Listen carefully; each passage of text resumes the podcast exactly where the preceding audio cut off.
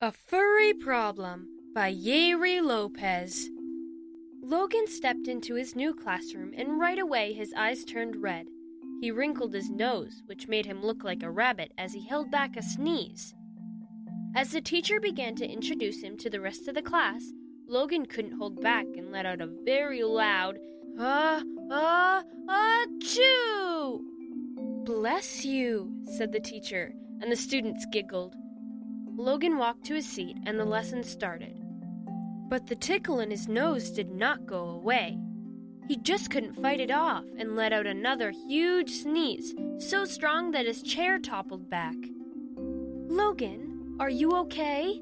asked the teacher. Logan nodded, not knowing why he was sneezing so much. Look at Bibbles!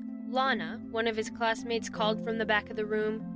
The students rushed back where a hamster was running quickly in its wheel. Everyone was amazed to see the little hamster moving so fast, all but Logan, who let out another mighty sneeze. Achoo! Bibble stopped, looked right at Logan, and spat out all the seeds she had collected in her big cheeks. The students all around started to laugh and murmured, Bibbles is so cute! Logan didn't think the hamster was cute at all. In fact, Logan was allergic to most animals with fur. He told the class the bad news.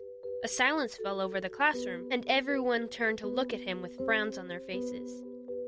Bibbles is our class pet, said Lana. We love her. I'm sorry, but I'm allergic to fur, Logan replied.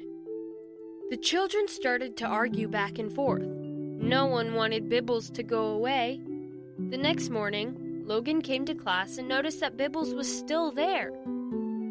Can I borrow your eraser? he asked David, a student who sat next to him. David glared at him. Get your own! This one is mine. Logan put his chin on his desk, not seeing why David was being so mean. At lunch, when Logan went to sit with the boys, one said, Find another place to sit. Logan turned away, head down, and trudged to an empty corner table. When he returned to the class, the teacher asked, Logan, is everything okay? Before he could answer, he let out another big sneeze.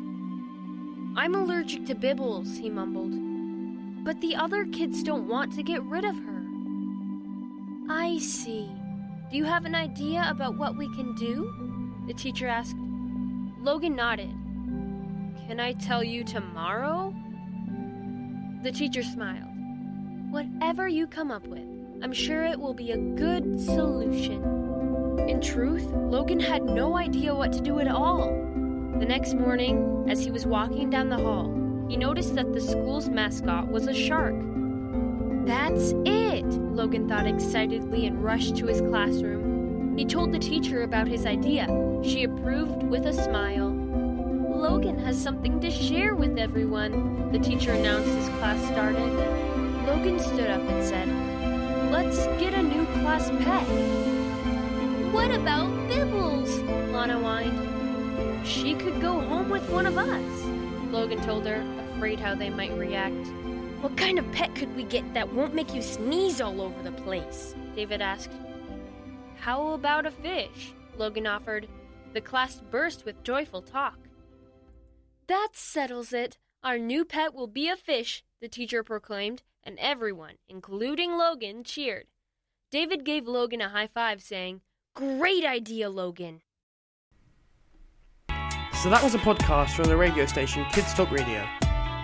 If you want to catch up on any episodes you hear on this very podcast, you can just get them from wherever you hear your podcasts, whether it's Spotify, Audible, Amazon, Apple, or even on our website. You can get your podcast anywhere. So make sure you check us out.